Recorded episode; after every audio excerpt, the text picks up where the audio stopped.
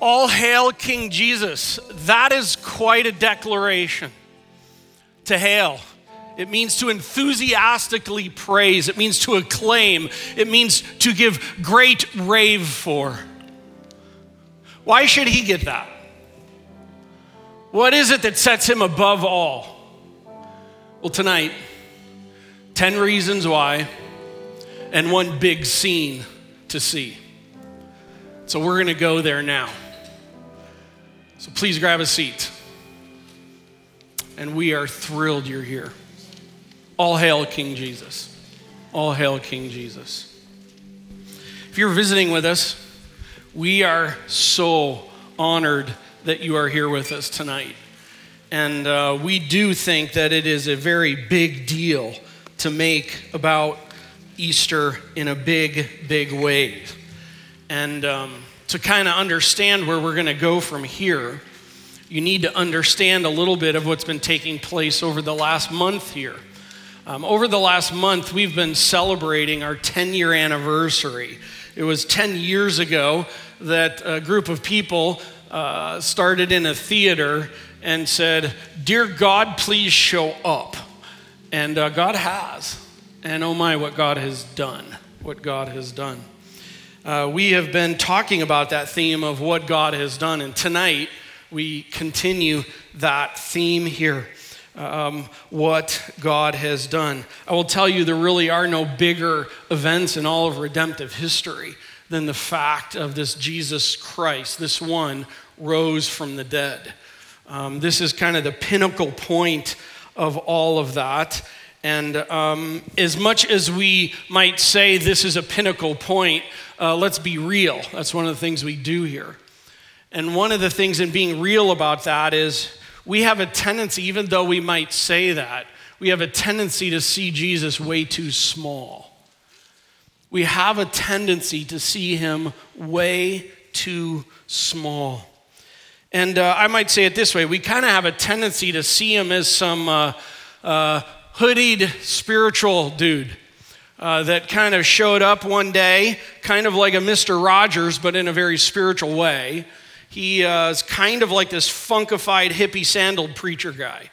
And um, he might be viewed as the great orator and irritator of his day. And in many ways, we hold him high for all of those things.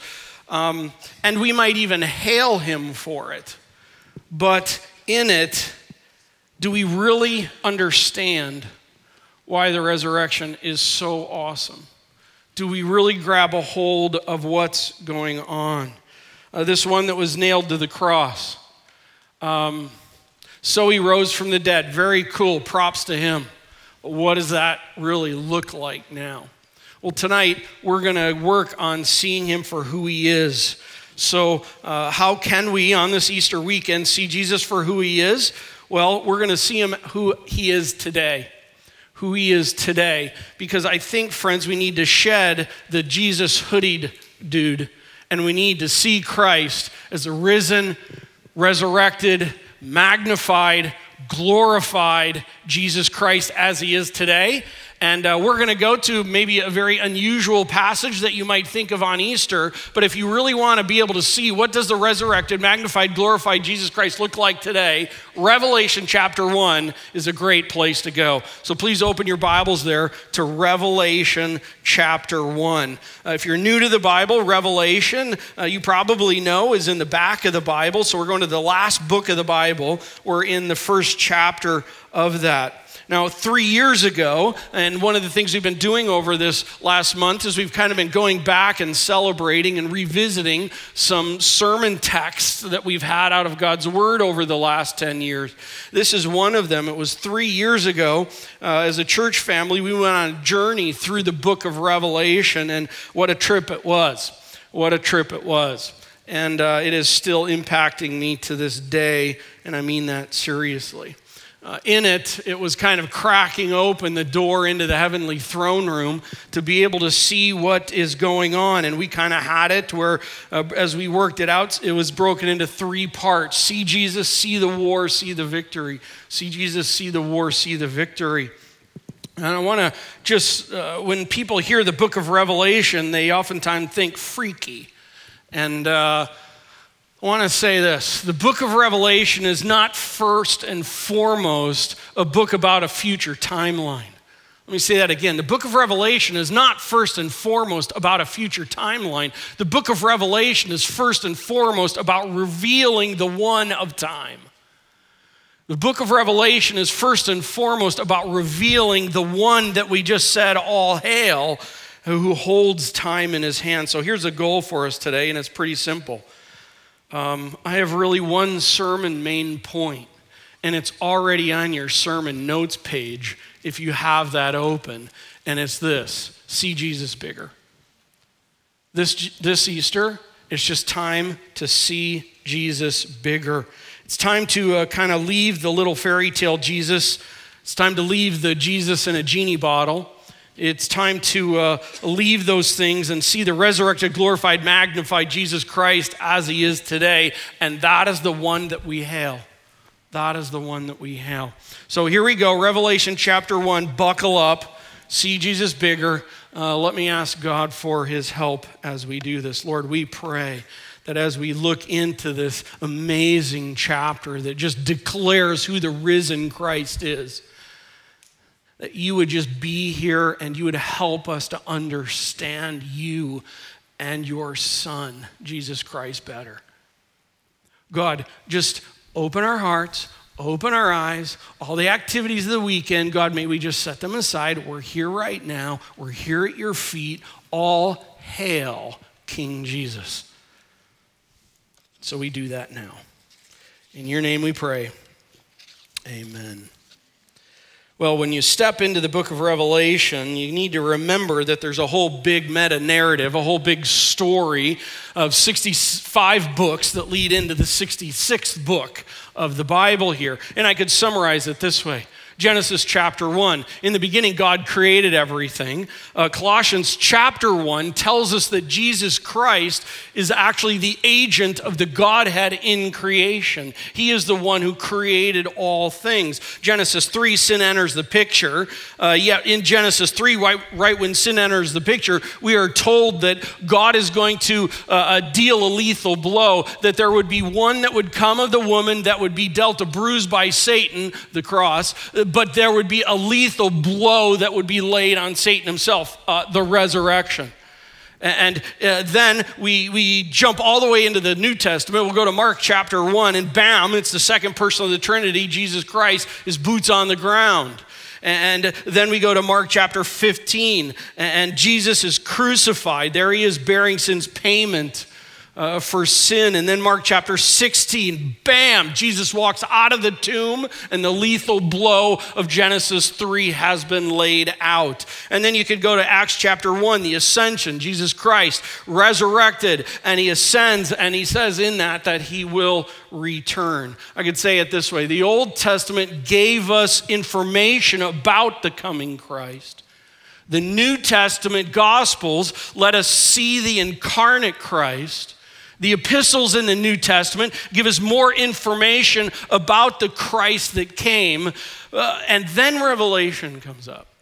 And Revelation is so unique because it shows us the resurrected, glorified, magnified Jesus Christ, frankly, unlike we've seen him anywhere in the whole Bible. And that's why today I want to go there.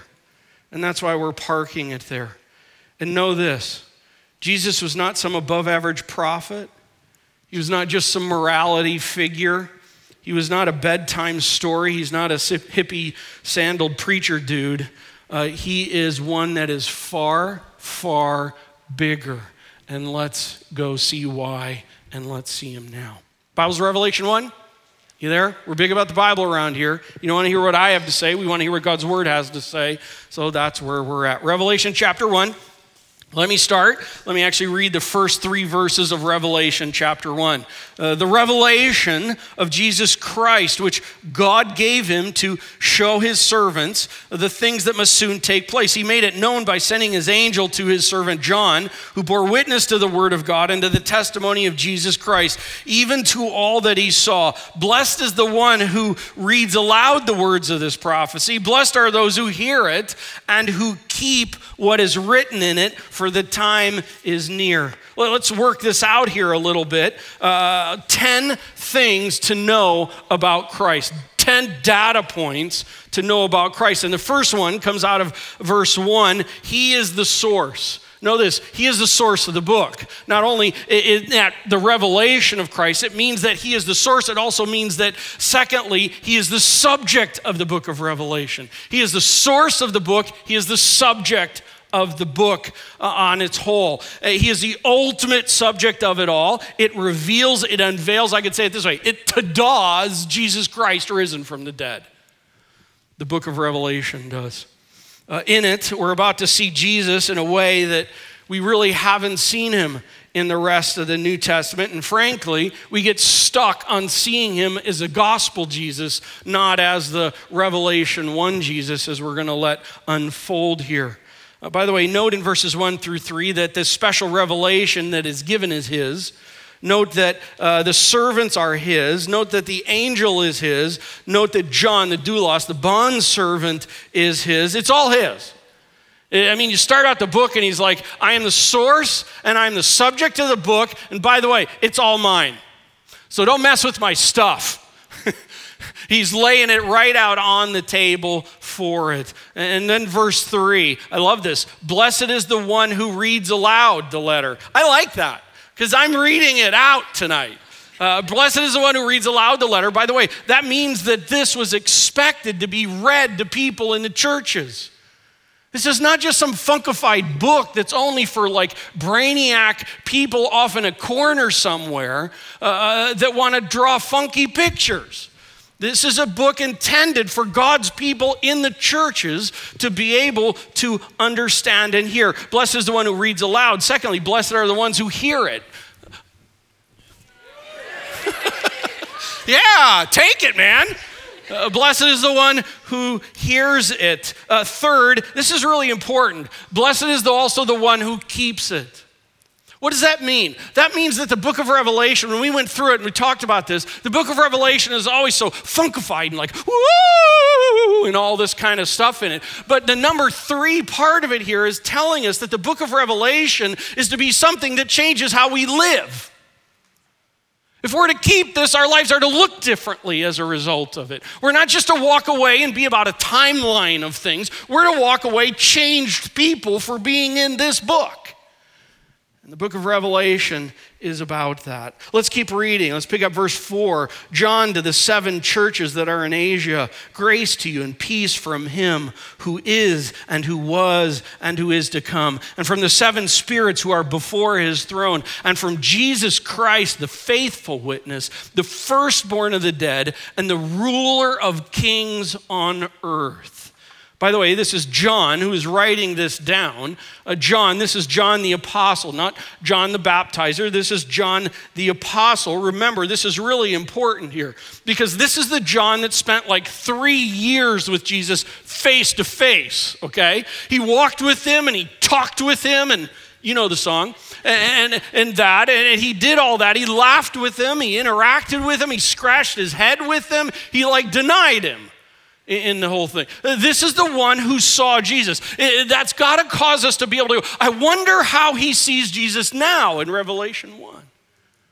This is the very one when we see his response. You have to remember, he was with the incarnate Christ for three years.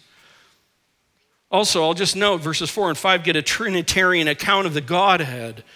It says, Grace to you and peace from him, talking about God the Father it's interesting also that John uses time terminology to, to, to help describe eternity. I mean, how do you describe eternity? You use time terminology. Uh, I was, I am, uh, uh, is to come. And he's using this terminology to try and help us understand the Godhead. And here it's God the Father. And then in it, it's from the seven spirits or before the throne. I just don't have the time to take for it, but that's a term that's used in the scriptures referencing the Holy Spirit. So we have God the Father, we have God the Spirit, and we have Jesus Christ. So, a couple more things here to know about the resurrected, glorified, man, magnified Jesus Christ. Number one, he is the source. Number two, he is the subject. Number three, he is the faithful witness. By the way, there are many witnesses, but there is only one witness that is ultimately and absolutely dependable. There is only one witness that everything he says you can bank on. By the way, that's really important here at the very beginning of the book of Revelation. This book that everybody talks about, how so funkified it is. And here in it, he's already telling, listen, uh, I am the one that is the source and subject behind it, and what I say, you can bank on it. It says that Jesus Christ is going to be coming back one day. Ha, that's a joke. Where is he, man? No, know this. The faithful one said that. We live in a day and age where lies abound. We live in a day and age where liars abound. We live in a day and age where people get it wrong, even if they want to try and get it right in remembering things. But know this this is the one, the source and the subject behind the book of Revelation. He is the faithful witness, and everything he says can be trusted 100%, no questions asked. And he puts it right out in the beginning. He is the faithful witness. Number four, Jesus is the firstborn of the dead. He is the premier one resurrected from the dead firstborn of the dead. Many will be born out of his death and resurrection. I love the way Patterson says this. He says, uh, Death is the tyrant that threatens all creation with irreparable irrep- irreplaceable loss and ultimate meaningless. But the one, Jesus Christ, who brings this prophecy, has dealt with death and has rendered death helpless by becoming the firstborn from the dead. I love this last statement. He is the first to be born out of the matrix of the penalty of sin. He is the first to be born out of the matrix of the penalty of sin. All hail King Jesus. Number five, Jesus is the ruler of kings on earth.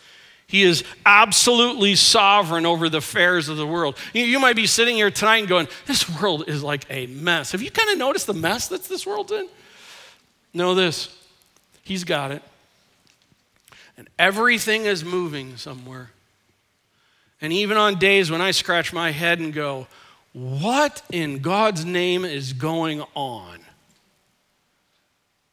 His name says, I got it. That's reassuring because it's a zoo. By the way, I might even just note here the ruler of the kings on earth. Jesus, as the incarnate Christ, didn't quite look like that. In fact, he was the one that they sentenced to death on a cross by the rulers. But actually, here it's saying that he is the king of the rulers. Uh, this is something that is bringing and showing us the fullness of the magnitude, not only of the incarnate Christ and the humility as what he did to go to death on the cross to provide the opportunity for salvation through his work, but he is the one who ultimately is the King of Kings. Five things to know about Christ so far. He is the source, he is the subject, he is the faithful witness, he is the firstborn of the dead, and Jesus is the ruler of the kings on earth. Verse 5 To him who loves us and has freed us from our sins by his blood, verse 6, and made us a kingdom of priests to his God and Father. To him be glory and dominion forever and ever. Amen. Behold, he is coming with the clouds, and every eye will see him, even those who pierced him, and all tribes of the earth will wail on account of him. Even so, amen. Verse 8 I am the Alpha and the Omega, says the Lord God who was and who, who is and who was and who is to come, the Almighty. Five more things. Number one, in verse five, he loves us. By the way, I need to note this. It doesn't say he puts up with us. It doesn't say that he's stuck with us. It doesn't say he's bearing with us losers. It says he loves you. And I have no idea where maybe you're at in your life tonight. But you need to walk out of here knowing one thing, and that's that He loves you. No, Doug, you can't love me. No, He loves you. Remember, He's the faithful witness. No, and I want for you to know this He loves you. Oh, but Doug, you have no idea what I've done in my, my life. It doesn't matter because He loves you. And I just want to make sure this section knows too. He loves you.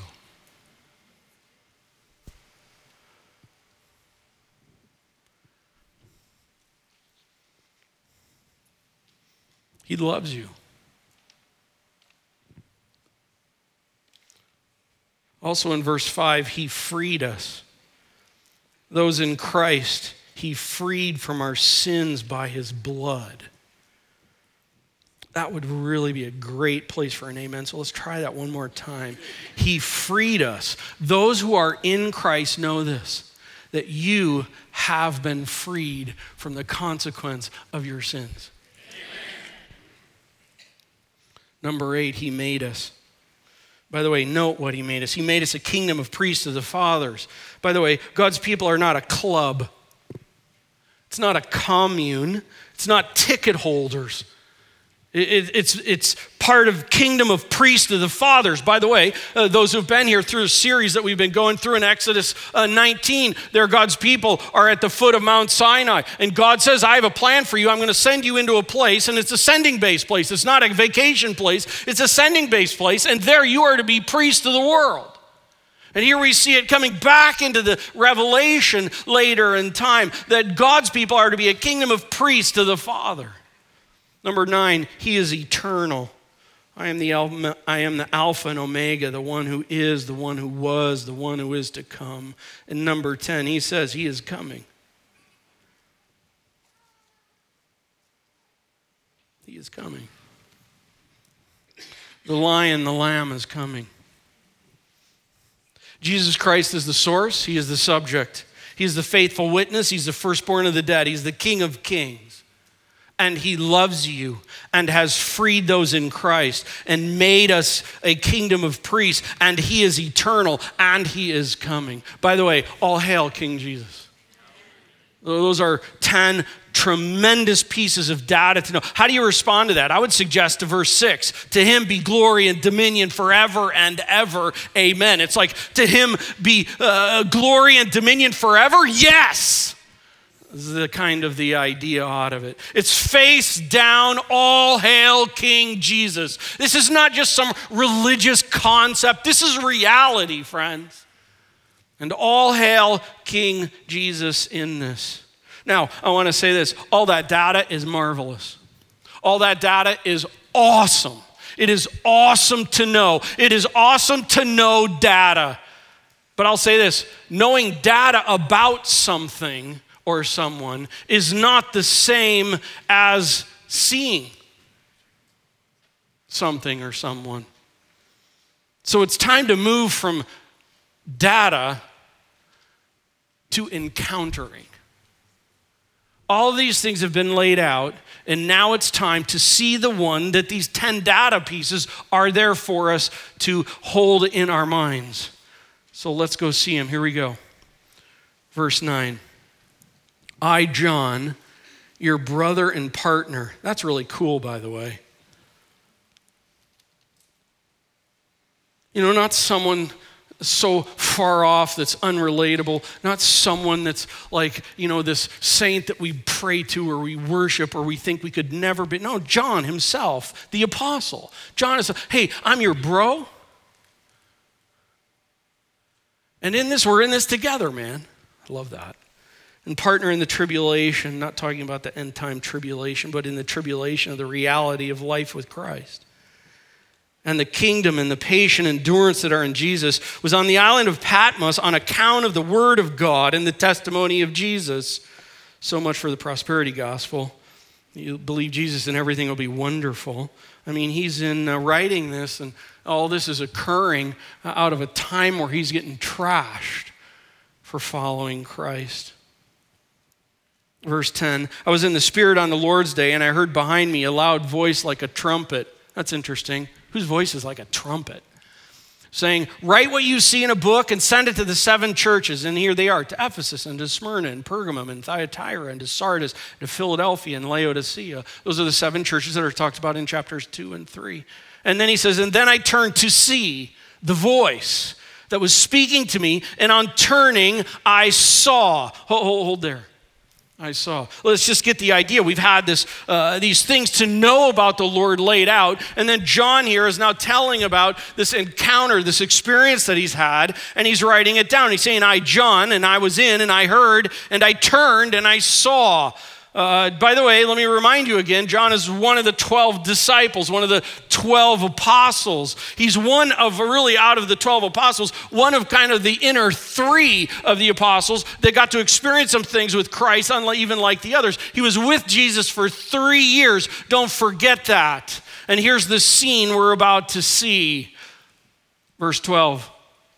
Then I turned to see the voice no one turns to see like movement wavelengths through the air. You're, you're turning to see the source of the voice that was speaking to me, and on turning, I saw. I saw seven golden lampstands.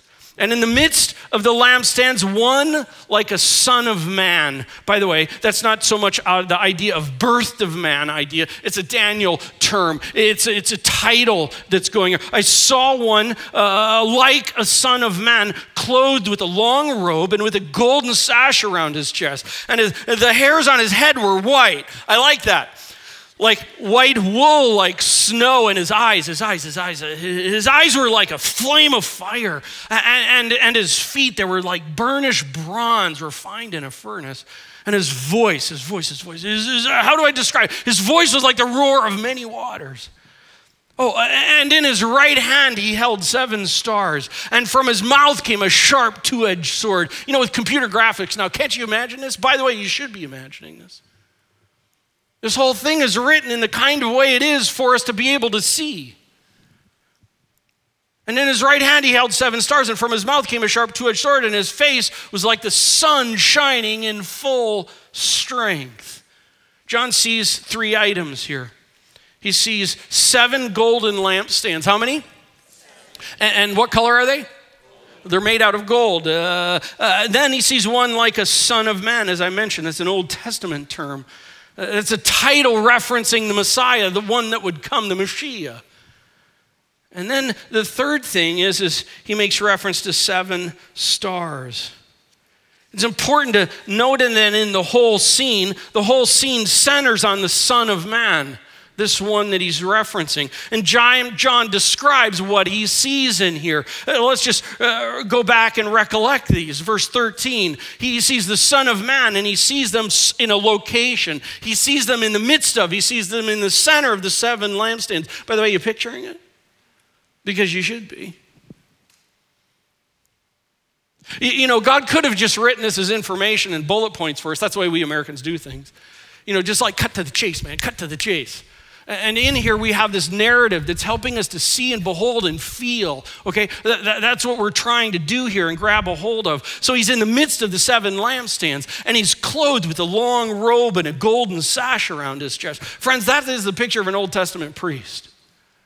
There's this priestly figure in the midst of these seven lampstands. Then, verse 14, the hairs on his head were white. I, I said I like that, but I want to notice this. They're like something. They aren't something, they are like something. I mean, how, how, how, do you describe the hair? And he's like, you can almost hear him as you read this. He's like, like, like how do I, I, know like a white wool, like snow. Because I mean, they had tons of snow in Israel. but in this, he's like thinking this through. What, what, what, what would this be? And he's like, snow, like in the mountains where, where that happens. I mean, it's, it's not gray white, it's like white white. Who cares what color it is? Well, John wanted us to know, right? And his eyes, his eyes, his eyes, by the way, they were not a flame of fire, but they were like a flame of fire. By the way, the life of a person is in their eyes. Have you ever been sitting with someone, talking with someone, and it's like their eyes are there, but in all reality, they're rolled back and they are not there?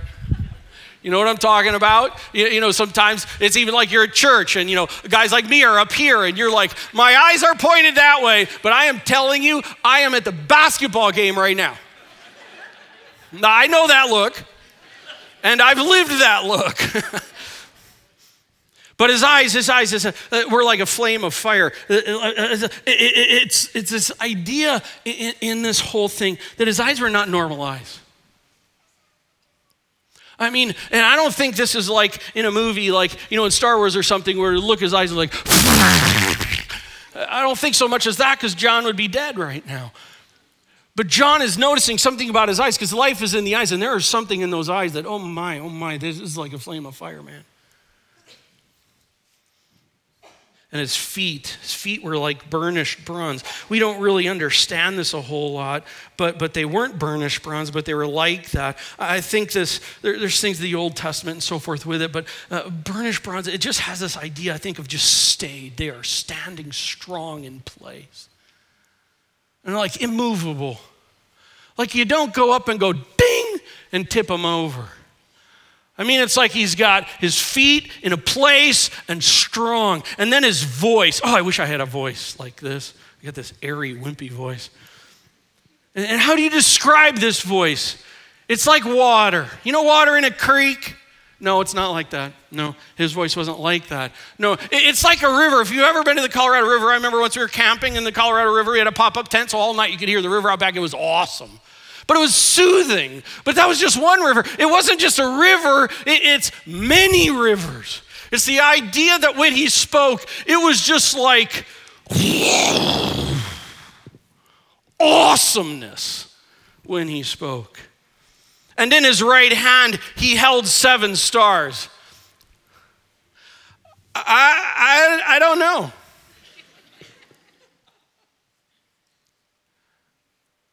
Is it I don't know. I don't think these are like those, you know, you know those like metal balls you can put in your hand when you're stressed out and you're just rolling. Uh, that's not what's going on. It's just he's holding something. Uh, okay, I'm just going to leave that. And then his mouth, his mouth came a sharp two-edged sword. Scripture talks about that whole idea. It's like when he spoke, it pierced. You know, as humans, sometimes we just play this manipulative game. It's hard to understand what's going on. Like, what do you really mean by that? And in it, I might say it's kind of like this whole idea of like, hey, when he says he loves you, he means it. It is a sharp two edged sword that can cut through all the baloney. And when he speaks, whew, it's sharp, man. And then his face his face is like the sun. No, no, no, that's not good enough description. His face is like the sun shining. No, no, no, that's not even good enough. His face is like the sun shining in full strength. You know, when the, sun uh, rises, my office is over here, and I can see the sun rise over the trees by the neighbors there. And when it comes up, sometimes I just get to sit there and go, This is really awesome. And you just look at the sun. No, but it's not that time of the day. You know, sometimes how when the sun sets and you can just sit out in your yard or somewhere and you look and you just go, and you just you just get enthralled with the sun as it's setting over. No, it's not that sun. It's the sun when it's straight up in the air and it's at full blast, and you look at it and you feel like your eyes are about to melt. His face is like that. Pastor Doug, what do they all mean? Tell us all the symbolism. Isn't it interesting how we so quickly go to want to know data? You know, especially in our culture. We live in a culture nowadays that is all about data knowledge. It's all about jeopardy knowledge. It's all about being able to fill in the blank. Smart people can fill in the blanks. I was never classified as a smart person taking tests. You know, I was a guy, I would cram and, you know, like vomit it out on the test. And then two hours later, Academia and me have had a rough go. But it's interesting how we just want to go to the data. But I'll just say this is it even really necessary to know what, even if there are symbolisms for these? I actually suggest the whole point of the beginning of the book of Revelation is that John is describing someone that you're going to get a load of in the rest of the book. And just behold him. And friends, I submit to you that what John is seeing is far different than a hoodied, sandaled preacher dude walking around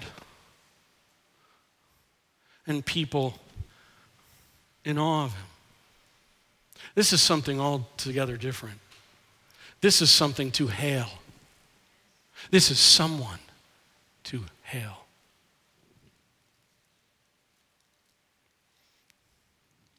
Question Is this Jesus? The Jesus that you see? I mean this seriously.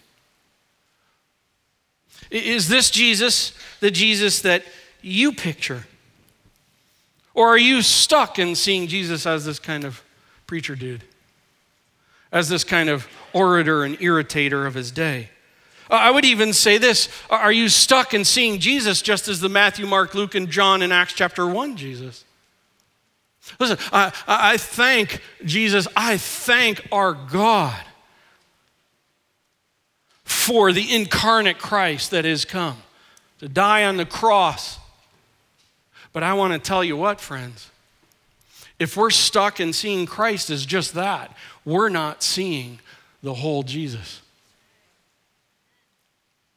I can say it this way you're stuck in the past.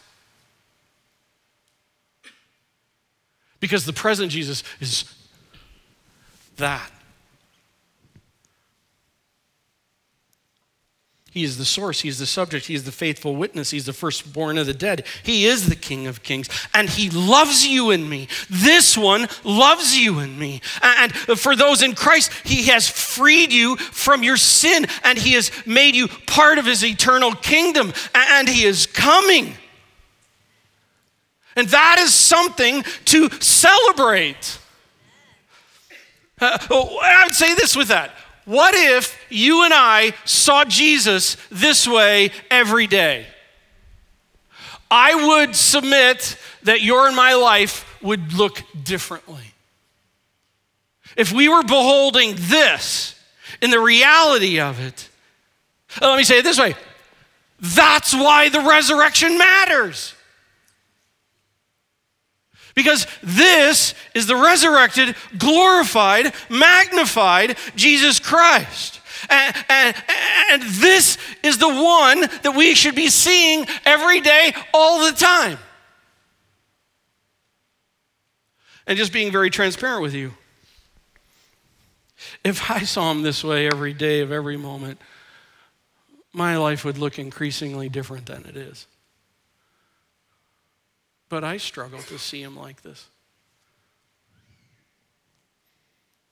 I think the fact of the matter is, is that we kind of love to box him in just enough size that we can kind of hail him as God, but not big enough that we are awed by him to the extent that we should be.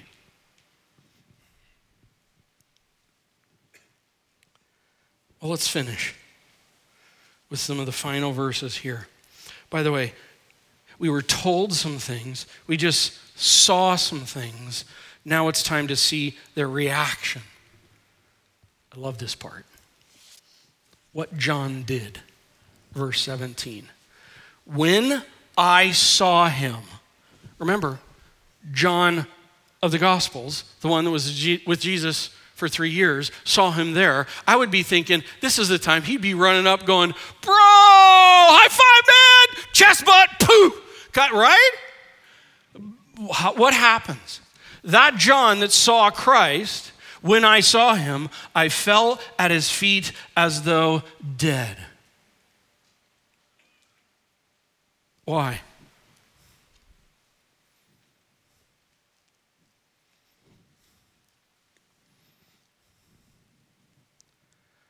Might it because, be because John all of a sudden beheld the resurrected, glorified, magnified Jesus Christ and was like, oh my. I had no idea. I thought I knew, but I really didn't know. Oh my God.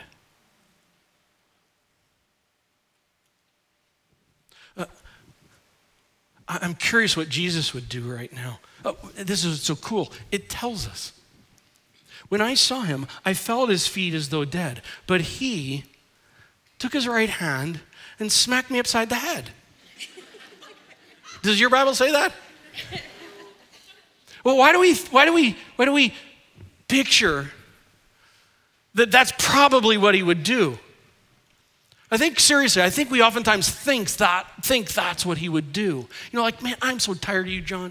I mean, by the way, the whole thing, you didn't get squat while I was with you, buddy. In fact, I, I deserve you like 10 of these. Watch this. But he laid his right hand, by the way, the right hand, sorry, lefties, n- nothing against you, but the right hand in that day was the hand of authority, was the hand of power. That was the hand that was placed on people, meaning something. And he put that hand on him. And he said, Fear not. Hey, friends, that is like the coolest idea, reality ever. Because that statement right there is telling us that this one that he just saw with all the, that one, that that one that he fell down think he's going to die because he's before god and he knows who he is and his smallness in that and he falls though as though dead and the lord knows exactly what john's thinking and feeling right at that moment and, and he reaches out his right hand and he tells him, John, fear not. Well, I, I think we would all be like, dude, are you kidding me? I mean, like with everything, I just, anyone should be afraid right now. But, but he loves you. The Lord did not come, and the Lord does not exist to seek to crush. He has come and he seeks to redeem. John, fear not. I am the first and the last. That is an eternal statement. And the living one. Happy Easter. I am the resurrected one. Look, at in fact, he clarifies it. I'm the one that died. Yep, you got the right guy.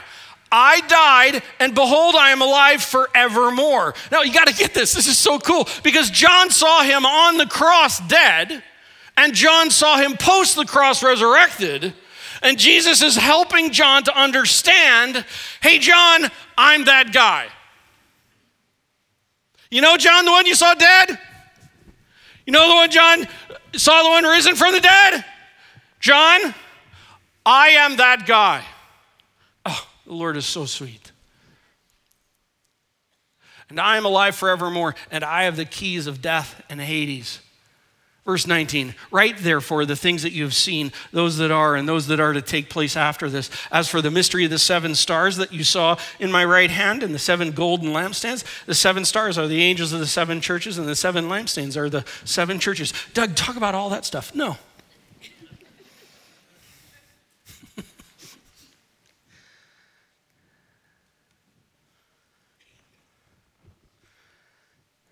Those just get off the center. And on this Easter, let's stay on the one that rose from the dead. Friends, I declare to you, Revelation chapter 1. I impart to you, Revelation chapter 1. This is the resurrected, glorified, magnified Jesus Christ. And this is why we make a big deal. If you have the view that Jesus is this,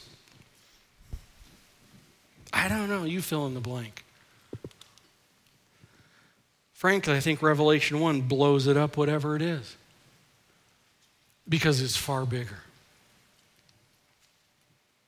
All hail King Jesus.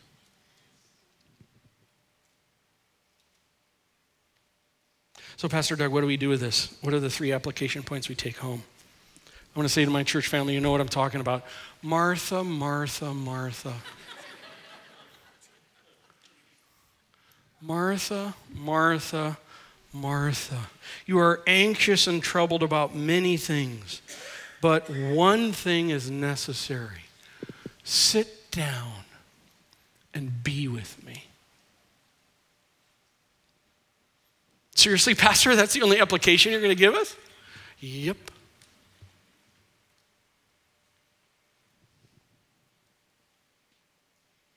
No go get busy application points tonight. I'll just finish with this two questions. Do you know about Jesus or do you know Jesus? I just want to say there's a vast difference. In fact, uh, uh, uh, James, uh, James chapter 2 talks about how even the demons know who he is. Knowing about Christ is not what Christ is ultimately looking for. The information is there to draw us to, to see Him and understand ourselves and to understand Him. And the invitation that Scripture gives is all who received Him, to them He gave the right to become children of God. If I can, out of Revelation chapter 1, it's kind of like John falling before Him as though dead, as though dead and guilty of sin. And yet He is the one who will take His right hand and who has paid the price. If you just know about Christ, but you don't know what relationship with Christ is, I just simply will say this. You need to talk with someone. We'd love to talk with you. We'd love to show you what God's word has to say because knowing about is not what the answer is. It is relationship with. And you are invited by this one to enter into relationship with him, by him, for him. If Jesus was a putz, What's the attraction? But friends, this is Him.